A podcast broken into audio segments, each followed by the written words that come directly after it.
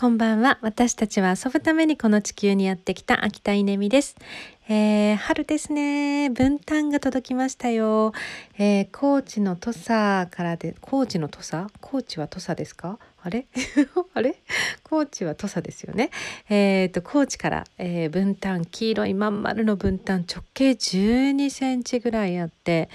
もうずっしりと重たい、えー、これがですね木にたわわに実ってるのかと思うとですね本当に地上は楽園だなって思うあの分担が届きました。これ大好きで毎年この時期になる取り寄せるんですけど、えー、1日1個って決めてですね いただいております、えー、家中が本当にいい香りでもう本当に本当におすすめです。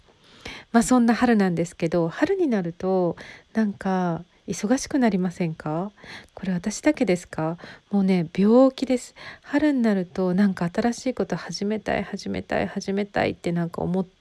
思ってしまう、うん、無意識ですけどね。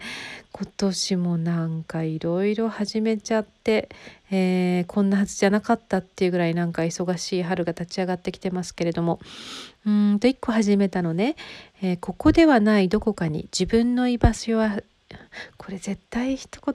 かま噛まずに言えないタイトルなんですけどもう一回いきます。ここではないどこかに自分の居場所や働きがいのある職場を探しているあなたへ。これ中継出版という出版社から実は8年前にあの著者秋田稲美、えー、私が出した本のタイトルなんですけれどもまあ、当時ですねすごいたくさん2,000人ぐらいの方にアンケートをして、えー、結構これあの調べて書いた何というのかなその方たち読者の方たちの気持ちに寄り添って書いたような、えー、つもりの本だったんですですけど、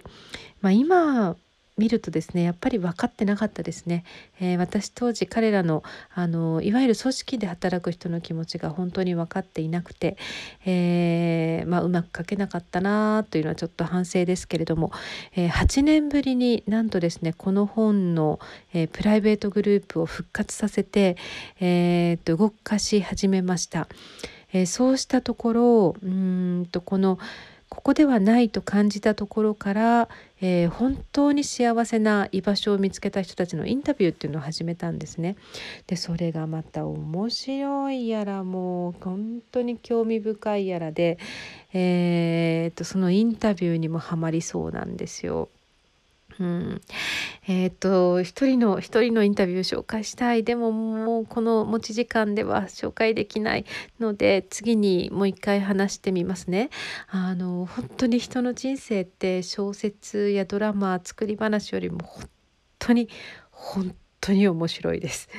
えー、もうともう1人目からもうなんかねキワキワの話が出てきてしまって